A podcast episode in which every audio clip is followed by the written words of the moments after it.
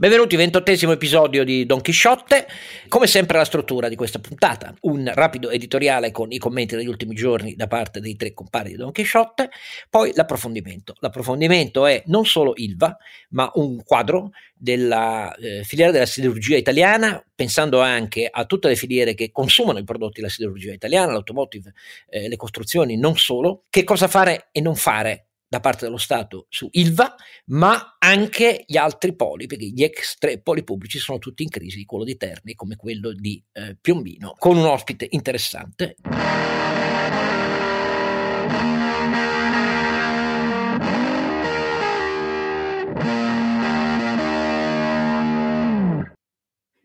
Ventottesimo episodio, la voce di Don Chisciotte eh, da Papero, Oscar Giannino, la conoscete, e con lui e con me, eh, ovviamente, i due compari che ben conoscete, lo scalpitante e bravissimo, saggissimo Ronzinante. Carlo Alberto Carnevale Maffè. E l'altrettanto saggio, un po' meno scalpitante, Sancio Panza. Perché non scalpitante, scusa? No? no eh, sgommante, eh, sgomm- diciamo, sì, diciamo sgommante. Sono sgommante. Eh, sei sgommante, non sei scalpitante. Fuma- cioè, fumante. Sei, sei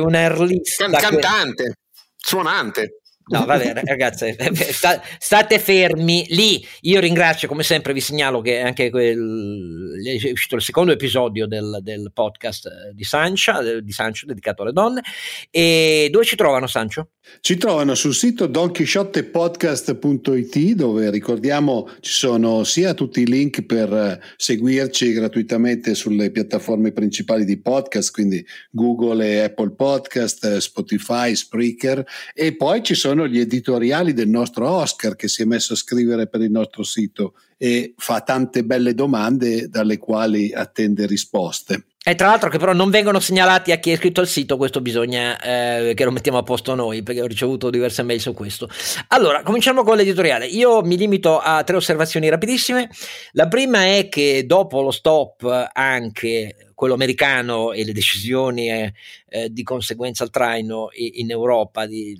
Johnson Johnson e, e il caos accumulato eh, su AstraZeneca e così via, cioè praticamente abbiamo una sfiducia crescente dichiarata su eh, tutti i tipi di vaccini a vettore virale, mi pare che il caos cresca perché negli Stati Uniti la faccenda di Johnson Johnson è relativamente meno importante perché farà scendere di qui a due mesi l'obiettivo da 260 a 230 milioni di vaccinati, perché loro procedono a man bassa con gli altri vaccini.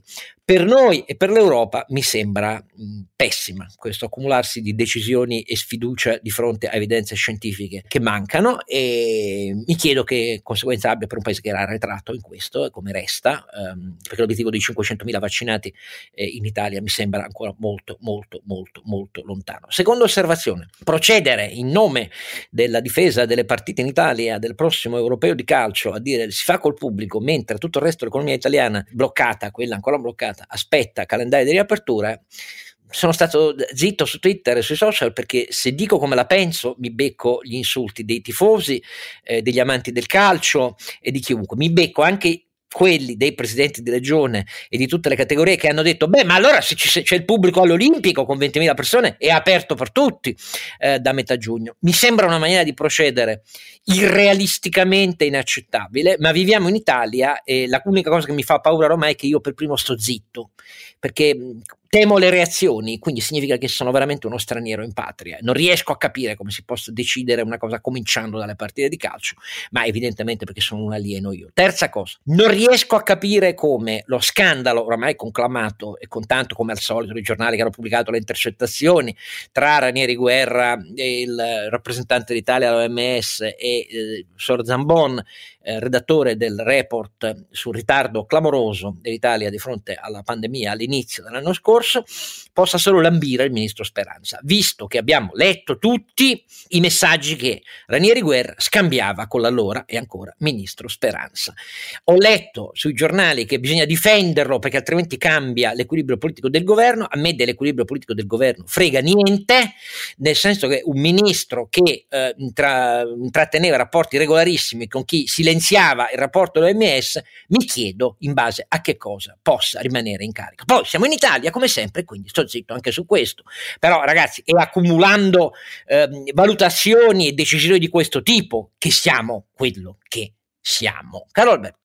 Io volevo segnalare la relazione che il ministro Colau ha fatto in Parlamento sulle eh, magnifiche sorti progressive della banda larga in Italia. Eh, sembra che l'Italia, dopo vent'anni di eh, sonnecchiosa attenzione alle tecnologie, voglia eh, bruciare le tappe in cinque anni arrivare addirittura al 70% del, delle famiglie, anzi 100% di famiglie e imprese con la banda ultralarga 80% dei servizi pubblici erogati online, cifre che fanno impallidire addirittura gli obiettivi eh, di digitalizzazione dell'Unione eh, Europea a 10 anni. Eh, eh, Digital Compass della Commissione Europea è targetizzato al 2030, eh, Colau vuole arrivare a questi obiettivi nel 2026. Ora direi è, è positivo sentire eh, questa ambizione da parte di Vittorio Colau e del governo. Ci sono due punti importanti che devo segnalare. Eh, il primo è, eh, secondo me, positivo, cioè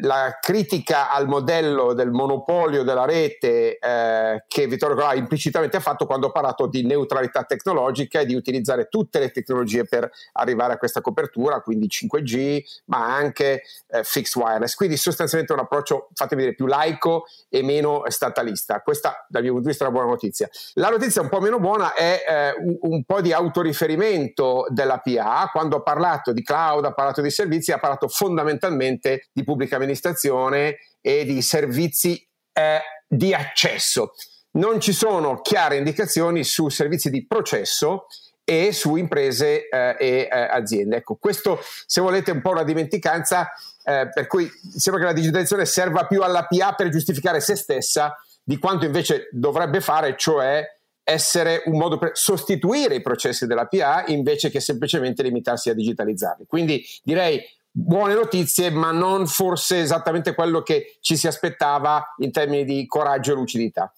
No, lasciamo perdere, poi scriviamo in Costituzione diritto a internet che va bene per le prossime generazioni. No, quello lo lascio, quello eh, è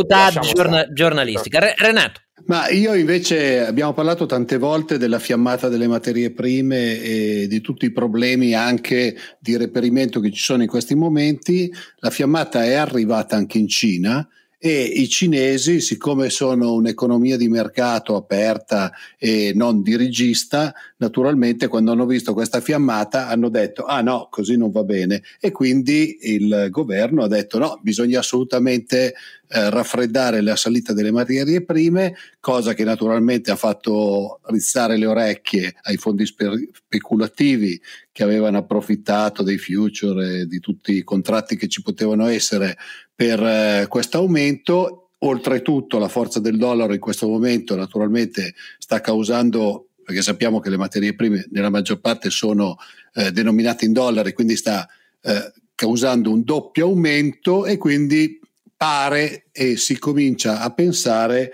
che probabilmente ci sarà un raffreddamento, vedremo cosa succede, non dimentichiamoci che in questo momento fra chip, materie prime,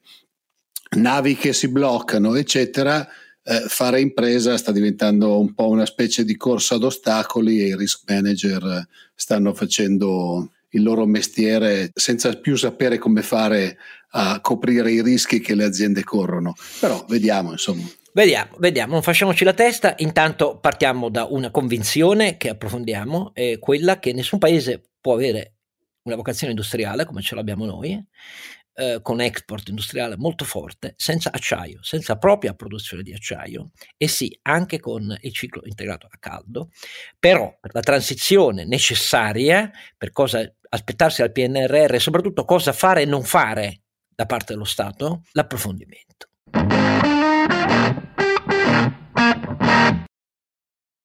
Ecco l'approfondimento del, eh, di questo ventottesimo podcast di Don Chisciotte e per una volta ci sarò eh, solo io, Don Chisciotte con la sua voce da papero, Oscar Giannino. E il punto, come vi abbiamo anticipato, è quello di eh, vedere, di dare una prospettiva all'intervento su una filiera che è fondamentale all'interno dell'industria della manifattura italiana, lo è per quello che produce e, e per quello che esportava forse meglio usare l'imperfetto, ma insomma, ma e poi è fondamentale perché ovviamente genera eh, nei suoi impianti eh, tutto ciò da cui si riforniscono poi eh, interi settori dell'economia eh, italiana, non solo, ma innanzitutto ovviamente l'automotive, ma poi eh, tutte le costruzioni eh, e così via. E parliamo della filiera dell'acciaio. dico solo qualche parola per contestualizzare, prima di presentarvi l'ospite che ne sa e come perché eh, voglio ricordarvi che ovviamente nella cronaca noi da anni ci occupiamo soprattutto, purtroppo, eh, delle vicende di eh, Ilva.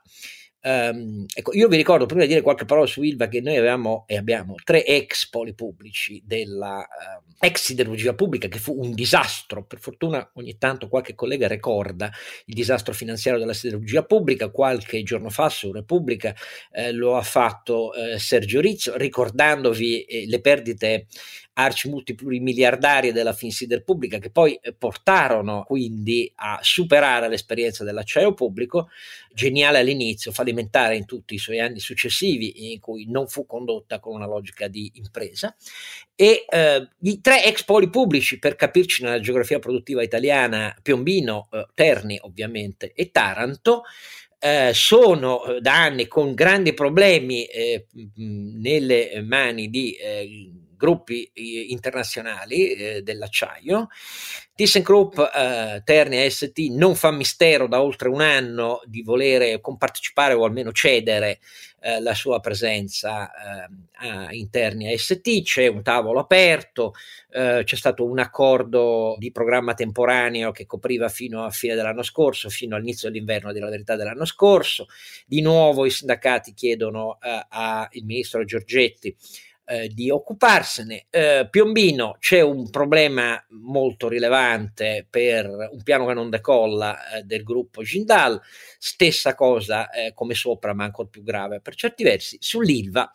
io mi limito semplicemente a dire eh, I sequestri eh, iniziano giudiziali dal 2012, come sapete, lunghissima gestione eh, commissariale. Alcuni anni fa l'accordo con eh, ArcelorMittal, problemi che insorgono immediatamente perché l'atto dell'accordo, ne abbiamo più volte parlato anche con Calenda, in realtà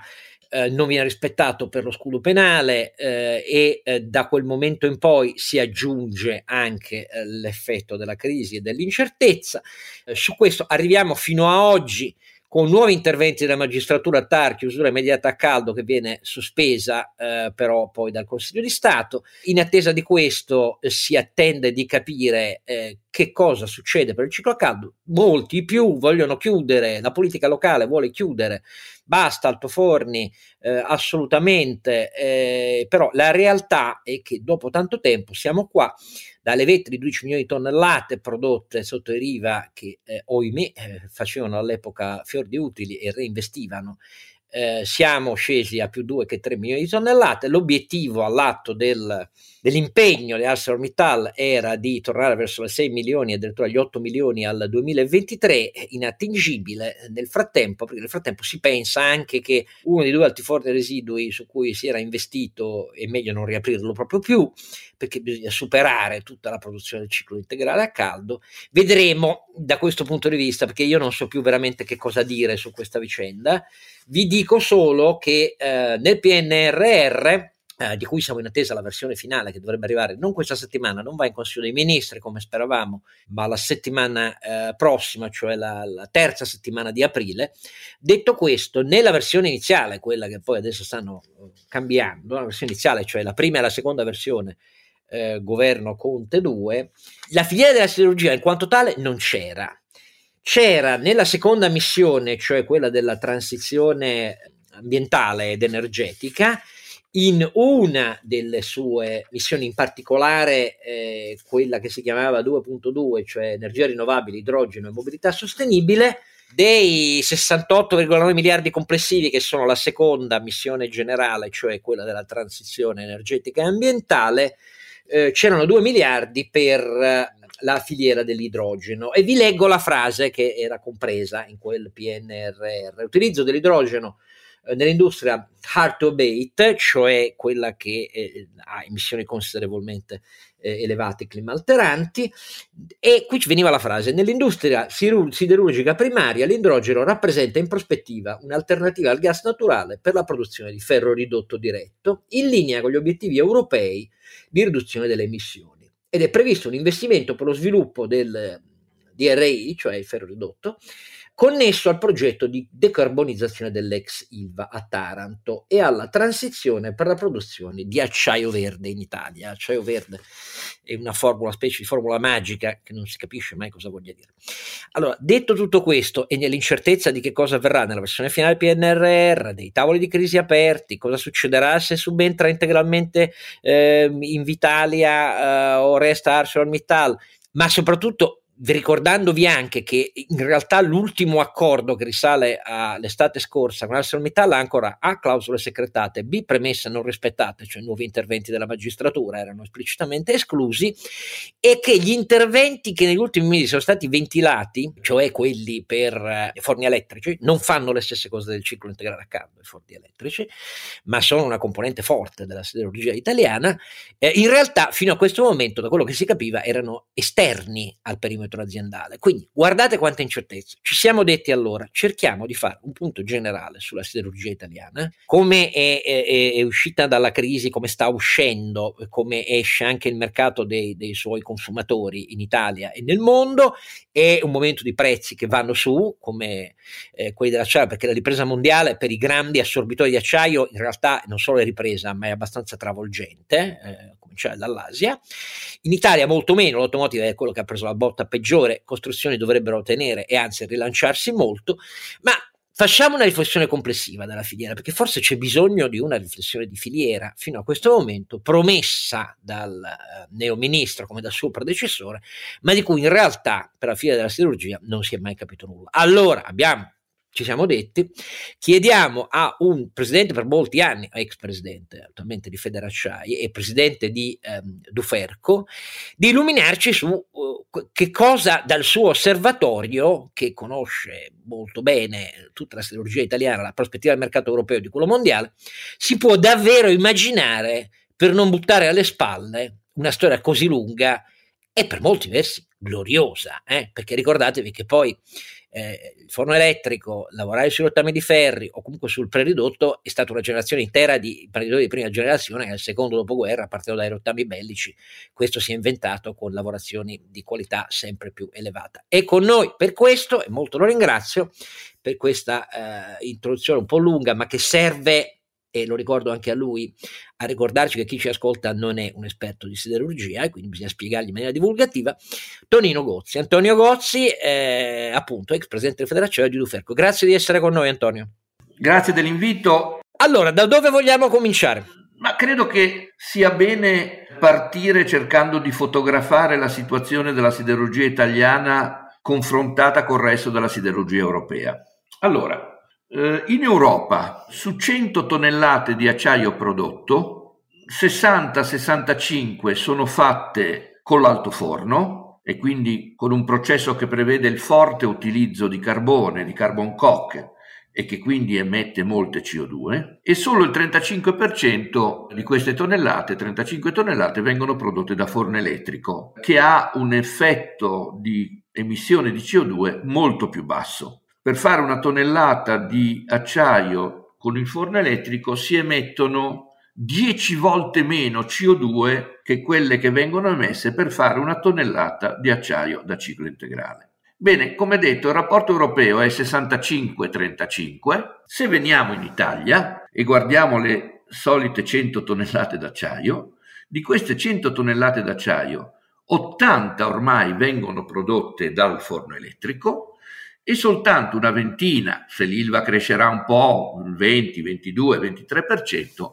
da ciclo integrale, il che significa che c'è una prima importantissima qualificazione della siderurgia italiana, che la siderurgia italiana è già una siderurgia quasi completamente decarbonizzata, e cioè ha un assetto impiantistico e produttivo al quale puntano le altre siderurgie europee, che vogliono lentamente nei prossimi anni trasformarsi e diventare quello che l'Italia siderurgica è già oggi. Naturalmente questo fatto è la conseguenza, è il portato di quella storia che tante volte si è raccontata eh, relativa al dopoguerra e alla nascita dei cosiddetti mini mill, e cioè delle mini acciaierie nella Lombardia e nel Veneto, ai piedi delle montagne, che eh, sono state eh, una delle più grandi innovazioni tecnologiche e di business che la storia industriale conosca. Eh, perché ho fatto questa premessa? Ho fatto questa premessa perché si continua a parlare di una crisi della siderurgia italiana, ma in realtà la crisi della siderurgia italiana è la crisi di quel 20%, e cioè la crisi dell'Ilva e la crisi di Piombino. Il resto della siderurgia, Terni eh, è una via di mezzo, nel senso che il tema della Terni non è un tema di crisi del business, è un tema di eh, non chiarezza sulla governance e sulla proprietà di quell'impianto, nel senso che non si capisce se la ThyssenKrupp, che è la proprietaria della siderurgia di Terni, che è una siderurgia a forno elettrico, la vuole mantenere nel suo perimetro o la vuole vendere. Apparentemente la vuole vendere. Ma Ecco, quando si parla di siderurgia italiana e io mi agito un po' perché leggo la crisi della siderurgia italiana, in realtà bisognerebbe parlare dei punti di crisi della siderurgia italiana che dal punto di vista del volume di produzione, del volume di fatturato e degli addetti oggi rappresentano una minoranza del sistema. Naturalmente bisogna ricordare il fatto che non esiste alcun paese industriale importante che faccia meno dell'acciaio, quindi dobbiamo sgomberare un po' il campo da stupidaggini che spesso si sentono dire quando eh, ascolto gente che dice che l'acciaio è un prodotto del passato e che bisogna fare altre cose. L'acciaio in realtà, come detto, è una produzione di base che tutti i grandi paesi industriali tengono ben stretta per una ragione molto semplice, perché la produzione di acciaio è preliminare, fondamentale ai eh, settori che trasformano l'acciaio a valle. E nell'industria manifatturiera italiana il settore della trasformazione dell'acciaio è una delle principali eccellenze, sia dal punto di vista della qualità dei prodotti realizzati che dei processi impiegati. È ad esempio dal punto di vista della contribuzione alla bilancia commerciale italiana eh, quello della meccanica, della metallurgia, un settore di, di primissima grandezza e importanza. Fatta questa premessa possiamo eh, iniziare a ragionare sul tema del giorno, che è il tema eh, dell'ILVA. Un tema del giorno perché, eh, diciamo così, sul tema dell'ILVA eh, si scaricano una serie di questioni, anche di contraddizioni economiche, politiche, sociali e anche tecnologiche. Io sono diventato presidente di Federacciai nel marzo-aprile del 2012 e pochi mesi dopo eh, il fatto, la mia presidenza, eh, l'ILVA è stata eh, commissariata, e cioè con un'azione violenta che non ha ancora eguali nei paesi europei occidentali, perché io lo definì allora e continuo a definirlo oggi un esproprio senza indennizzo è un commissariamento fuori dall'ordinamento giuridico del paese, perché in realtà si procedette, se vi ricordate i passaggi, a un commissariamento ambientale eh, dell'impianto, non esistono commissariamenti ambientali nell'ordinamento giuridico italiano, si fece un decreto in cui si inventò il commissariamento ambientale, quindi eh, i legittimi proprietari dell'ILVA furono spossessati dalla gestione di quell'impianto, e dopo due anni di gestione commissariale totalmente fallimentare, pensate che il patrimonio netto eh, al momento in cui lo Stato attraverso i commissari entra nell'ILVA è di circa 4 miliardi, 4 miliardi e 2, dopo qualche anno di amministrazione straordinaria, perché naturalmente il commissariamento porta alla, all'amministrazione straordinaria, quel patrimonio netto viene completamente bruciato. I Riva eh, prima del commissariamento investivano circa 300-350 milioni di capex all'anno a Taranto. La siderurgia è un settore fortemente capital intensive ed è capital intensive non soltanto perché gli impianti sono grandi e quindi richiedono ingenti capitali, ma perché la manutenzione ordinaria di quegli impianti è particolarmente costosa. Ma se non si fanno le manutenzioni ordinarie, cioè per esempio a Taranto quei famosi 300 milioni che i Riva spendevano ogni anno, gli impianti degradano inesorabilmente e dopo eh, lunghi periodi di assenza di manutenzioni straordinarie, in gergo le chiamiamo CAPEX, eh, gli impianti rischiano da una parte di essere impianti molto pericolosi per chi ci lavora dentro, dall'altra di essere impianti incapaci di rispettare gli standard di mercato. Ed è quello che eh, è assolutamente avvenuto eh, in questi anni. Il dibattito e anche le vicende giudiziarie diranno se e come ci sono state delle infrazioni di legge o dei delitti nella vicenda eh, di Taranto il, delitto di disastro ambientale imputato eh, sulla schiena dei Riva è un delitto quantomeno sproporzionato, perché su 45 anni di esistenza di quella siderurgia, eh, per 30 anni lo Stato l'aveva gestita e i Riva l'hanno gestita soltanto per 15 e quindi eh, se c'è un reato di disastro ambientale, in realtà questo reato dovrebbe essere distribuito almeno proporzionalmente ai tempi della gestione pubblica e privata.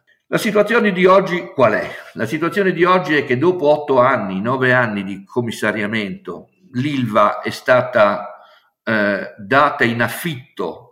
al eh, più grande gruppo internazionale siderurgico ArcelorMittal. Lo schema definito a suo tempo al Mise di Calenda prevedeva che dopo i due anni di affitto si passasse all'acquisto da parte di Mittal degli asset di quella fabbrica. Cosa è avvenuto? È avvenuto che in maniera improvvida il governo eh, giallo-verde, se ricordo bene, con Di Maio, ministro eh, dello sviluppo economico, ha deciso di eliminare eh, dall'ordinamento quella clausola di protezione legale per le infrazioni commesse dalle proprietà precedenti,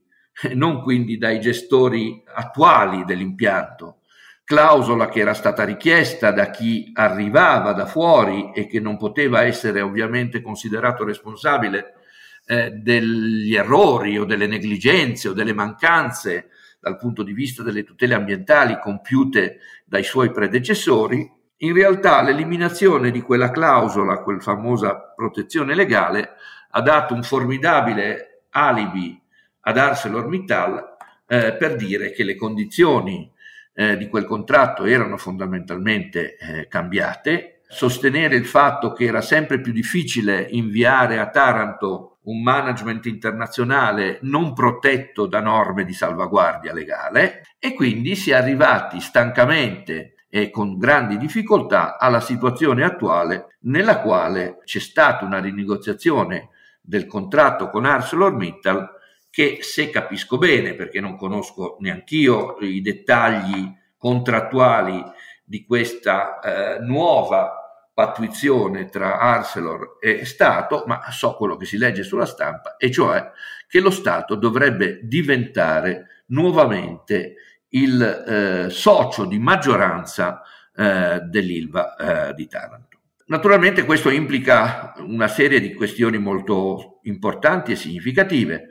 La prima è la stesura eh, di un piano industriale eh, sulla quale credo che il Mise sia impegnato anche oggi ed è impegnato perché essendo il socio di maggioranza è difficile immaginare che un socio di maggioranza si faccia disegnare il piano industriale da un socio di minoranza. Bisognerà arrivare ad un, ad un eh, piano industriale quindi condiviso e eh, sensato rispetto ai fondamentali. Poi c'è il tema della, dell'execution di questo piano e qui eh, iniziano i, i problemi, nel senso che la FinSider non esiste più e la FinSider, eh, di cui spesso si ricordano i risultati negativi, che ci sono sicuramente stati, come ricordava Oscar in apertura, però la FinSider era anche un concentrato di management e di professionalità siderurgiche che oggi lo Stato non ha più assolutamente. E allora il grande tema è eh, chi farà l'execution, cioè chi gestirà in nome per conto del socio di maggioranza un piano industriale e di risanamento ambientale di enorme complessità e anche di grande ampiezza finanziaria. E qui, e, qui, e, e, qui e, qui, ti interrompo perché ti faccio un'altra domanda e la risposta ce la dai dopo, dopo la pausa. Perché al netto del fatto che eh, manager per eh, gestire l'acciaio, che è una questione mondiale, europea, nel frattempo abbiamo anche scoperto poi nel 2019-2020 che l'eccesso di sovraccapacità, per esempio sui prodotti piani, era forse un po' sovrastimato, perché in realtà per effetto di, delle difficoltà eh, che abbiamo ricordato, anche, anche di grandi gruppi europei, ma insomma in Italia dei, tre che abbiamo ricordato e soprattutto di Ilva e Piombino, in realtà la produzione è scesa, quindi l'eccesso di sovraccapacità poi alla fine non cessa, il mondo tira o comunque è molto ridotto. Ma detto questo, quei manager non ci sono nel settore pubblico per improvvisarsi gestori eh, dell'acciaio. E a maggior ragione, e questa è la mia domanda, se pensiamo davvero di rinunciare eh, al ciclo integrale caldo, anche se, ripeto, caro ascoltatore, eh, non si fanno le stesse cose da alto forno e col forno elettrico, non si fanno gli stessi prodotti con le stesse caratteristiche. Ma detto questo, perché c'è un'ulteriore questione su cui chiedo aiuto a... Um, al presidente Radoferco, perché eh, in realtà non si è mica capito qual è il punto di fondo eh, di tutto tutto il dibattito pubblico e dei governi, quello precedente, spero di capire quello attuale, ma fino a questo momento non l'ho capito. Perché se pensiamo di eh, passare alla, ehm, all'elettrosiderurgia, cioè ai forni elettrici, la cosa ovvia nel breve, per non dissipare del tutto, le migliaia comunque di esuberi che ci saranno eh, all'ILVA, perché è chiaro che l'intensità di capitale umano che si usa in, con l'altoforno non è quello dei forni elettrici, quindi ci sono, come nel caso di Elta, abbiamo buttato via anni senza capire queste cose, però la cosa a breve dovrebbe essere col gas. E invece si dice no, bisogna aspettare eh, il pieno utilizzo, ci mettiamo a studiare come si fa per l'alimentazione da idrogeno. E qui punto interrogativo perché non so quanti anni aspettiamo tutto questo. Dopo la pausa la risposta di Antonio Gozzi. Allora, Antonio Gozzi, cosa facciamo? Ammettiamo di fare forni elettrici anche all'ILVA, ma da gas o da idrogeno, come dice il PNRR? Tanto consiglierei a tutti di leggersi il piano della siderurgia tedesca steso dal governo tedesco in collaborazione con la Federacciai tedesca, nella quale si dice una cosa molto importante e molto chiara, e cioè che non si può rinunciare completamente alla siderurgia a ciclo integrale. La siderurgia a ciclo integrale è la siderurgia che per, partendo dai materiali e dalla purificazione dei materiali, in particolare del, del minerale di ferro, consente di produrre i prodotti più sofisticati, in particolare il, prov- il profondo stampaggio per le carrozzerie dell'automotive, eh, che è assai arduo produrre a forno elettrico, perché nel rottame mischiato sia pure al preridotto, ci sono cosiddetti Trump element, cioè elementi impuri che rendono il profondo stampaggio particolarmente difficile. I tedeschi lo sostengono con molta forza, e cioè dicono attenti perché il percorso di decarbonizzazione della siderurgia certamente prevede un passaggio progressivo all'elettrificazione, ma anche un mantenimento di una quota, magari minoritaria, di ciclo integrale rispetto alla quale dobbiamo utilizzare tutte le tecnologie di carbon capture disponibili per eh, avere una parte di siderurgia ancora destinata a quei prodotti e questo è un elemento di chiarezza. Quello che si intuisce dalle bozze di piano industriali che sono in discussione, eccetera, è che fatto salva la decisione del Consiglio di Stato del 13 o 19 di maggio, non ricordo più la data, che dovrà decretare se esiste ancora un'area caldo o no dall'ILVA, ma supponendo che il Consiglio di Stato riconoscerà i principi dell'ordinamento giuridico italiano e quindi non consentirà a un comune di revocare un'area nazionale, allora, supponendo che possa esistere ancora una, una fase a caldo, io credo che eh, il modello verso il quale andare dovrebbe essere un modello ibrido a Taranto, e cioè un modello che da una parte mantiene in vita almeno l'altoforno 5, che è sempre stato il vantaggio competitivo per scala dimensionale e per performance di questo stabilimento, e affiancato eh, dalla costruzione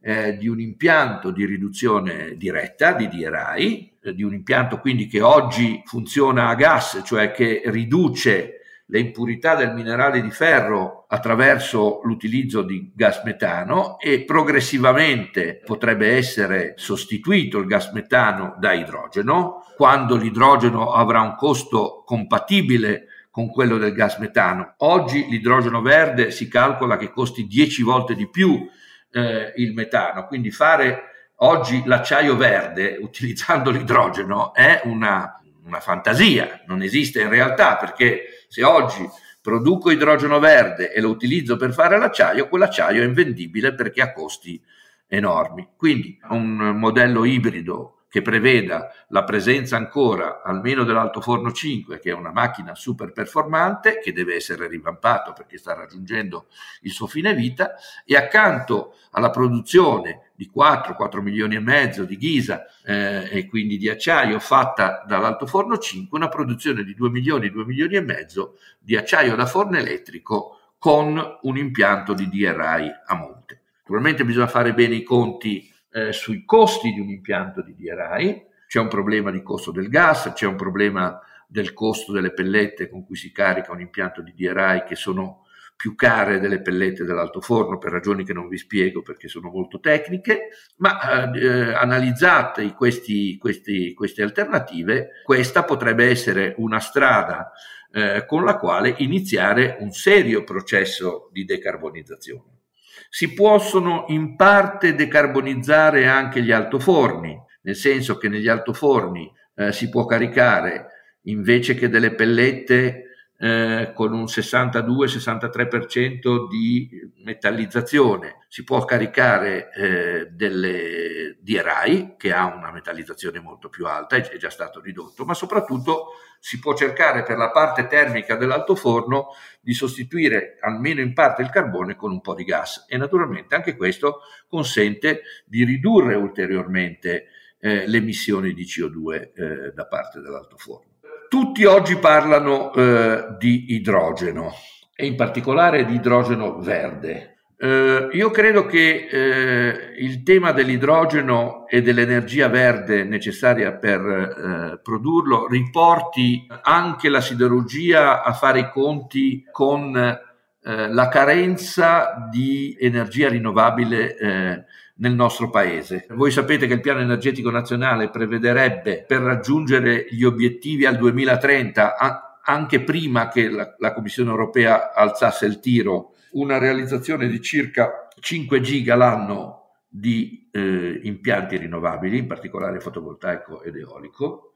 L'Italia in questo momento non riesce a realizzarne per diverse ragioni più di uno all'anno, di un giga all'anno. Quindi siamo fortemente al di sotto della capacità di realizzazione di fonti rinnovabili di cui abbiamo bisogno e lo si deve al fatto che eh, il permitting italiano è, come tutti sanno, uno dei più difficili e macchinosi del mondo e anche onestamente dal fatto che l'Italia è un bel paese e che eh, è difficile immaginare pannelli fotovoltaici nelle colline del Chianti o nella piana di Agrigento e quindi il bel paese è un, un luogo in cui esistono oggettive difficoltà all'insediamento eh, di eh, torri eoliche o di pannelli fotovoltaici. E questa è la ragione per cui i siderurgici, insieme agli altri settori art to abate, sostengono con forza che eh, nella transizione energetica l'Italia non può fare a meno eh, del gas metano e non può fare a meno del gas metano per due ragioni. La prima è che eh, l'Italia ha un vantaggio competitivo geografico rispetto all'approvvigionamento di gas metano. Voi sapete che il Mediterraneo Sud, in particolare le grandi scoperte che lei ha fatto, ad esempio nel giacimento di Zor tra Israele e Cipro, eh, il gas algerino, eh, il gas egiziano, eh, vedono una disponibilità eh, di questa fonte energetica eh, molto diffusa e quindi geopoliticamente tranquilla e con la presenza di un campione nazionale come eh, Eleni. Eh, gli italiani dovrebbero specializzarsi semmai in tutte le tecnologie che consentono di utilizzare il gas, ad esempio per produrre quell'elettricità che non si riesce a produrre da impianti rinnovabili, decarbonizzando queste produzioni elettriche.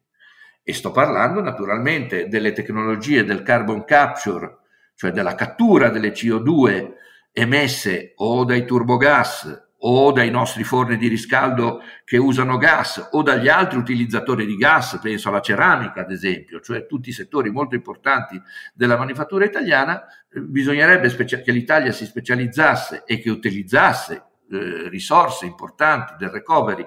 in questa direzione per avere una sua specificità competitiva e un vantaggio competitivo rispetto agli altri paesi europei che hanno altre risorse. I francesi sono riusciti a farsi benedire come carbon free il nucleare, quindi continueranno a produrre energia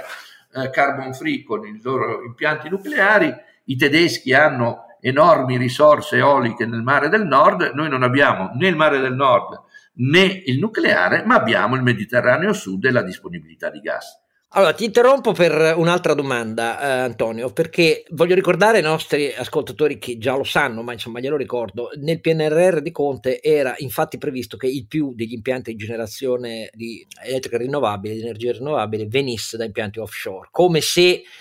fosse poi molto più facile la procedura eh, di autorizzazione in Italia degli impianti offshore o meno forti le resistenze eh, locali. Non è così. Ma detto questo, la parte del, ehm, della carbon capture, che invece è esattamente la specializzazione eh, indicata da Antonio Gozzi per non trovarci poi troppo indietro eh, sulla riduzione delle emissioni da difficoltà di nuovi impianti, e, e, con la coerenza di mantenere comunque dal gas il fossile per generare, cosa che non piace agli ambientalisti 100%, c'era e ha sollevato un mucchio di polemiche dicendo ah ma qui si propone impianti di carbon capture sotterranei o nei siti esausti eh, del eh, petroliferi dell'Adriatico contrarissimi, contrarissimi, contrarissimi. Attenzione che questo è un passaggio decisivo al netto poi del fatto che anche su quello che ha detto Antonio Costi sulla disponibilità di gas mediterraneo c'è un problema grande come una casa che si chiama Erdogan, perché come sapete Erdogan ha delle pretese di estensione delle proprie aree di interesse economico marittimo esattamente su quei giacimenti ed è andato a drillare, a perforare, a fare le ricerche esattamente nelle concessioni dell'Eni a largo di Cipro. Ma al, di le, al netto di tutto questo, la domanda che ti faccio è un'altra. Uno si sarebbe aspettato che l'intera filiera siderurgica italiana, non solo il 20% residuo d'alto forno in crisi, come abbiamo visto, fosse chiamata a un tavolo. Hai ricordato cosa hanno fatto i tedeschi da parte del eh, governo. Qualche giorno fa l'attuale Presidente del Consiglio Draghi ha convocato un tavolo per la sostenibilità energetica dell'industria della manifattura e ha chiamato a questo tavolo eh, i gruppi pubblici, cioè Eni, Enel, eh, Terna ehm, e così via, e un unico grande gruppo privato che è Stellantis, cioè eh, l'automotive. Siderurgia mh, non pervenuta, io su questo continuo a non capire quale sia la ragione. Qua, lo chiedo a, per la tua esperienza anche di interlocuzione con la politica, eh, lo chiedo a Antonio Gozzi, perché la siderurgia non c'è un tavolo della siderurgia? Guarda, eh, stiamo lavorando tenacemente e mi pare che qualche spiraglio si intraveda. Eh, ad esempio, eh, ne ho parlato con Giorgetti al Mise, ne ha parlato Banzato con Giorgetti e l'idea di un piano per la siderurgia italiana che non sia soltanto il piano dei punti di crisi, ma il piano di tutta la siderurgia italiana, secondo me sta passando. Hm? E comunque noi continueremo a lavorare. Non mi chiedere eh, le ragioni per le quali Draghi non ci ha convocato perché non le conosco, ma faremo tutto il possibile perché eh, la prossima volta invece, oltre che la siderurgia, io direi i settori art to abate, che sono dei settori fondamentali dell'economia italiana, perché c'è la ceramica, c'è la carta, c'è il vetro, eh, c'è la chimica, ci sono le fonderie, cioè c'è un, una ricchezza e un'eccellenza industriale che non si può tenere fuori dalla porta. Eh? Eh, noi stiamo lavorando eh, molto in questi mesi, proprio come settori Art to Abate, per fare le nostre proposte eh, sulla decarbonizzazione, che siano proposte convinte della necessità della decarbonizzazione e contemporaneamente realiste, perché fare delle proposte che non stanno in piedi eh, è peggio che, che non fare proposte perché si inducono aspettative sbagliate che poi non si riescono a, a, a rispettare. Invece eh, gli industriali e le imprese sono abituati a fare programmi, a trasformare le idee in progetti e i progetti in realtà. Questo è il lavoro del, delle imprese e degli imprenditori e quindi noi siamo totalmente impegnati per eh, rendere questi percorsi di transizione energetica concreti. Perché parlavo prima di carbon capture? Noi stiamo lavorando per esempio non soltanto sull'ipotesi dello storage, come eh, tu hai giustamente ricordato, i temi dello storage sono temi eh, delicati e poi c'è l'ENI che ci lavora sopra e eh, meglio dell'ENI nessuno può lavorarci, quindi eh, sarebbe inutile da parte nostra un contributo se non a supporto di questo tipo di tecnologie. Bisogna lavorare sulle tecnologie che ci consentono di utilizzare la CO2 catturata trasformandola in altri prodotti. Fino adesso queste tecnologie riguardano piccole quantità di CO2 e eh, progetti del tutto sperimentali. Eh, per esempio c'è un progetto del Politecnico di Milano molto interessante eh, sul quale eh, Federacciani comincerà a lavorare nelle prossime settimane relativo a un utilizzo della CO2 per eh, trasformare la grafite necessaria per fare gli elettrodi. Se andiamo verso una siderurgia sempre più da forno elettrico, eh, gli elettrodi saranno una materia prima essenziale. E l'idea di poter catturare la CO2 prodotta dai nostri forni di riscaldo e di trasformarla in qualcosa che sia utile al processo produttivo dell'elettrosiderurgia si inserisce pienamente in una logica di economia circolare, in una logica di decarbonizzazione e consentirebbe all'Italia di come dicevo prima, eh, ricercare e promuovere e investire su un pezzo della decarbonizzazione, che sono le tecnologie della carbon capture, carbon storage e carbon utilization, che gli altri paesi lasciano indietro. Perché io non ho una visione, come dire, retorica eh, degli interessi nazionali italiani all'interno dell'economia europea. Eh, I grandi paesi europei perseguono ciascuno legittimamente i suoi interessi. Così fa la Germania, così fa la Francia ed è legittimo che anche noi cerchiamo un nostro spazio e una nostra specificità. Questa, per le ragioni che richiamavo prima, è una specificità possibile per il nostro Paese, che aiuterebbe enormemente a rendere eh, sostenibile e con prospettiva di lungo periodo questo grande comparto industriale che costituisce, costituisce della nostra manifattura una grande eh, ricchezza. Quindi noi eh, ci lavoriamo sopra, ci stiamo lavorando, ci piacerebbe poter spiegare queste cose a Draghi, oltre che a eh, Giorgetti e a Cingolani, perché in parte a Giorgetti e Cingolani le abbiamo già spiegate, devo dire trovando da parte loro un grande interesse sui nostri ragionamenti. Noi vogliamo presentare numeri perché eh, siamo abituati a ragionare con numeri, perché pensiamo che la fattibilità economica, sociale, tecnologica di questi progetti debba essere messa nero su bianco, ma siamo totalmente pronti a, a, a, a confrontarci e a cooperare con tutti quelli che mettono al centro un vecchio slogan che Oscar ti ricordi? Usavo sempre chiudendo le assemblee di Federacciai che era eh, è nell'industria il futuro dell'Italia. E su questo non si discute. Ti faccio un'ultimissima domanda che riguarda questa volta non eh, la gestione manageriale della, della, transizione verso la decarbonizzazione, ma riguarda i capitali, perché siccome, come hai detto, è molto capital intensive, la gestione ordinaria, figuriamoci quella della transizione, io per anni ho sostenuto che visto che la politica cambiava idea eh, sull'ILVA, le caratteristiche di quell'impianto, di quell'insediamento industriale, fatto e voluto così dal pubblico, dallo Stato, non dai riva. Eh, e anche nelle caratteristiche più climalteranti, ma soprattutto per l'impatto ambientale sulla città. Eh, nella città è stato fatto dallo Stato, i parchi minerari aperti sono stati fatti dallo Stato, non dai privati. Però, detto tutto questo, proprio per l'importanza che aveva questo episodio di transizione, nel quadro della siderurgia europea, attenzione, per il volume che si produceva e per le caratteristiche negative che si sono addensate dall'esproprio pubblico eh, senza precedenti, perché poi non è stato solo l'esproprio del, del, dell'area a caldo, è stato l'esproprio del, degli input di produzione, eh, dei prodotti, è stato eh, l'esproprio del patrimonio della società, no, no, no, è stato l'esproprio anche dei conti e del, e del patrimonio dei soci, siamo arrivati a questo senza indennizzo, ma detto tutto questo, era un banco di prova europeo, cioè io ero sempre convinto negli anni alle nostre spalle, ora non lo so, chiedo a te, se non fosse stato possibile per lo Stato immaginare un ruolo proprio di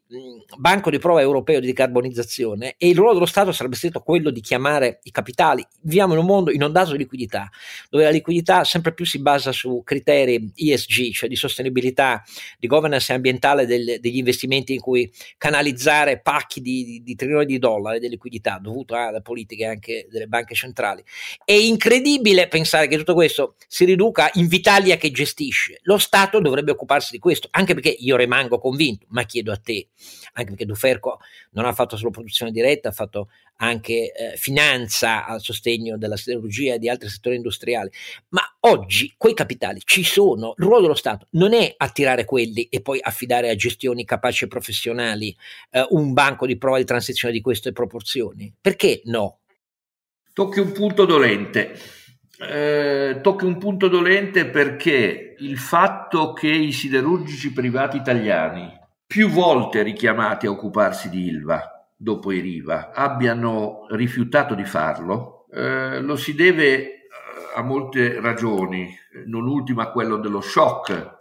per il trattamento riservato a una grande famiglia della siderurgia italiana come Riva, ma anche, dobbiamo onestamente ammetterlo, perché i siderurgici privati italiani non se la sono sentita di ingaggiare e di mettere a rischio anche le loro imprese, tenuto conto della magnitudo finanziaria e manageriale che eh, l'operazione Taranto eh, richiedeva e richiede. Ti ricordi che io più volte ho parlato di almeno 4-5 miliardi per completare l'opera di risanamento ambientale e di rilancio industriale degli impianti,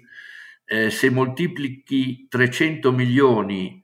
per gli 8-9 anni in cui i CAPEX non sono stati fatti eh, a Taranto, tu arrivi soltanto di interventi sugli impianti per renderli eh, come dire, up to date, no? per portarli al benchmark europeo eh, ti, ci vogliono 2 miliardi, 2 miliardi e mezzo. Poi hai delle volatilità della siderurgia eh, che ti eh, mettono a rischio centinaia di milioni in anni di congiuntura e di ciclo negativo. A fronte di questa magnitudo e anche della magnitudo manageriale, per gestire bene l'impianto di Taranto ci vogliono almeno 50 ingegneri eh, coi controfiocchi, eh? divisi, suddivisi nelle aree, varie aree dello stabilimento e credetemi, trovare 50 ingegneri siderurgici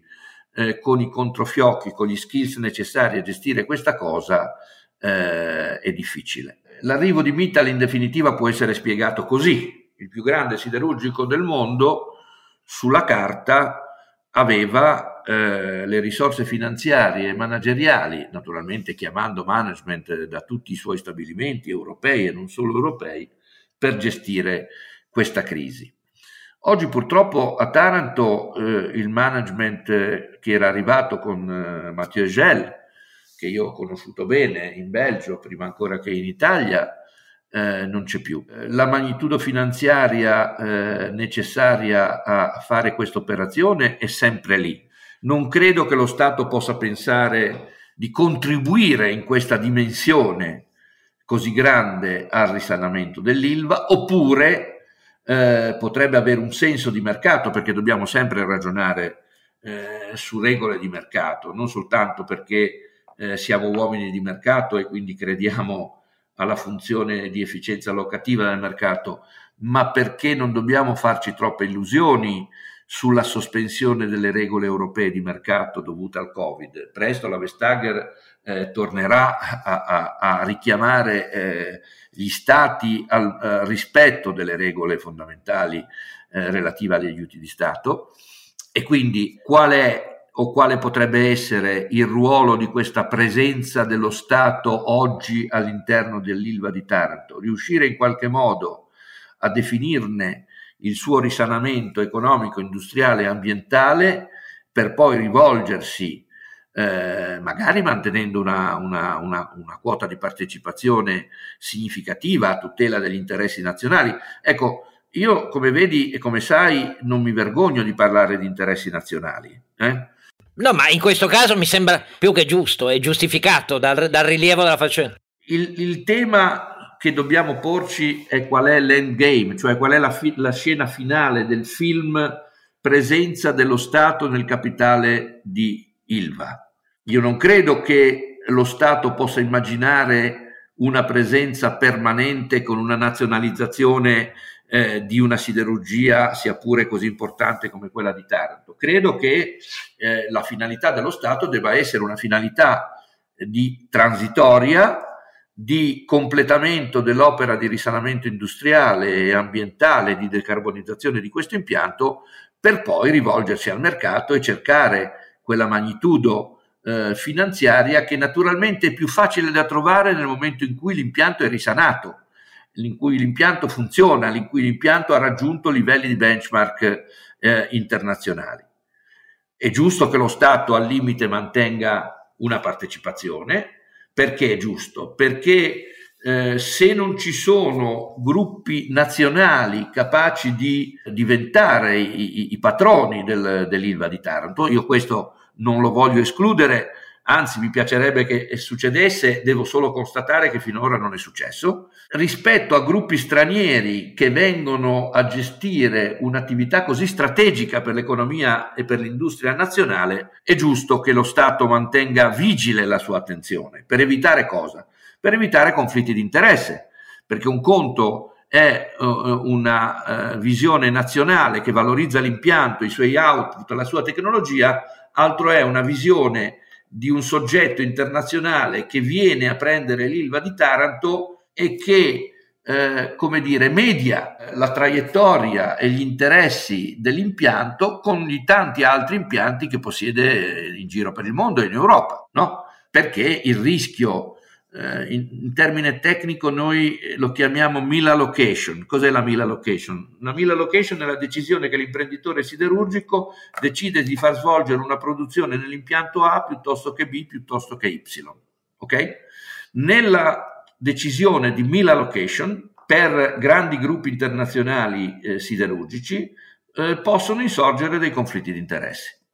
perché posso privilegiare per ragioni che nulla hanno a che fare con l'interesse dell'economia italiana e della manifattura italiana altri stabilimenti eh, diversi da quello italiano. Non so se sono stato chiaro su questo. Io eh, voglio ringraziare Antonio Gozzi perché non vi abbiamo nascosto nessuna delle nostre perplessità fondate su come da anni si eh, affronta la crisi dell'ILVA, no, la crisi dell'acciaio italiano, no, la crisi di un particolare segmento dell'acciaio italiano, questo è il punto e nella speranza, con proposte concrete, che si possa reinstradare in una maniera ragionevole alla luce degli obiettivi di decarbonizzazione e addirittura di neutralità totale eh, che sono previste dalla Commissione europea, su cui l'Italia è entusiasticamente adesiva, strana che poi per realizzarli ci vogliono scelte che stiano in piedi per l'economia nazionale.